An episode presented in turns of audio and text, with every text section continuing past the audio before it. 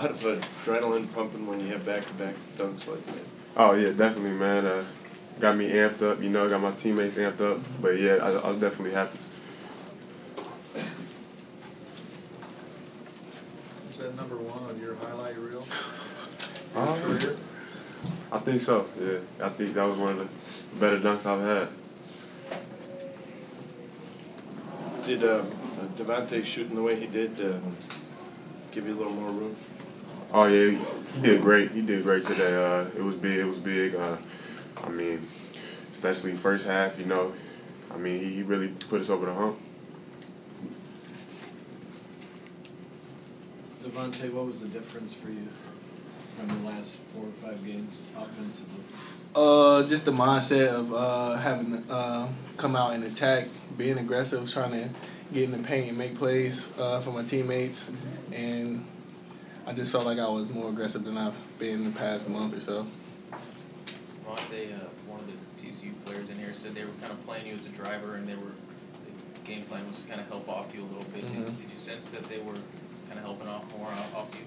Uh, at the beginning, I could tell by the way they was uh, guarding the ball screens how they were going like way under and stuff like that. But uh, they were kind of playing me and Frank as drivers, and uh, we just still had to get in the paint. Coach was telling us to get in the paint and make plays, so that's what we tried to do. Jamari, where would you rank uh, Perry's dunk and highlights as far as watching? As far as what? Watching a teammate. Oh yeah, it was up there. I mean, he made a great play. Got got the dunk. Came back, got the steal, got the dunk. The field house went crazy. Uh, everybody on the bench went crazy too. So yeah, I don't know. I don't know where to rank it, It- uh, but it's definitely up there though. What does your dribble do for you offensively when a lot of big guys can't handle it? Yeah, I feel I feel like uh, I'm I'm really quick. So uh, coach tell me to drive it, and because uh, guys usually uh, kind of slow. I guess not slow, but like uh, they, I'm a little faster than them, and I can use my quickness as an advantage. So I just drive it in the lane. And get it. Got time for one more before we break up. Devonté, what about your shot? Have you been working on it? I mean, tonight you were perfect from the field. Uh, I think that might have to do with a little bit of luck. Uh, seven for seven. Um, I mean, I've, I've been working on my shot lately because I haven't haven't been shooting the ball well. So, uh, I'm just glad I made shots today to help the team. Hey Perry, what do you think of Chris Huey coming in and playing today?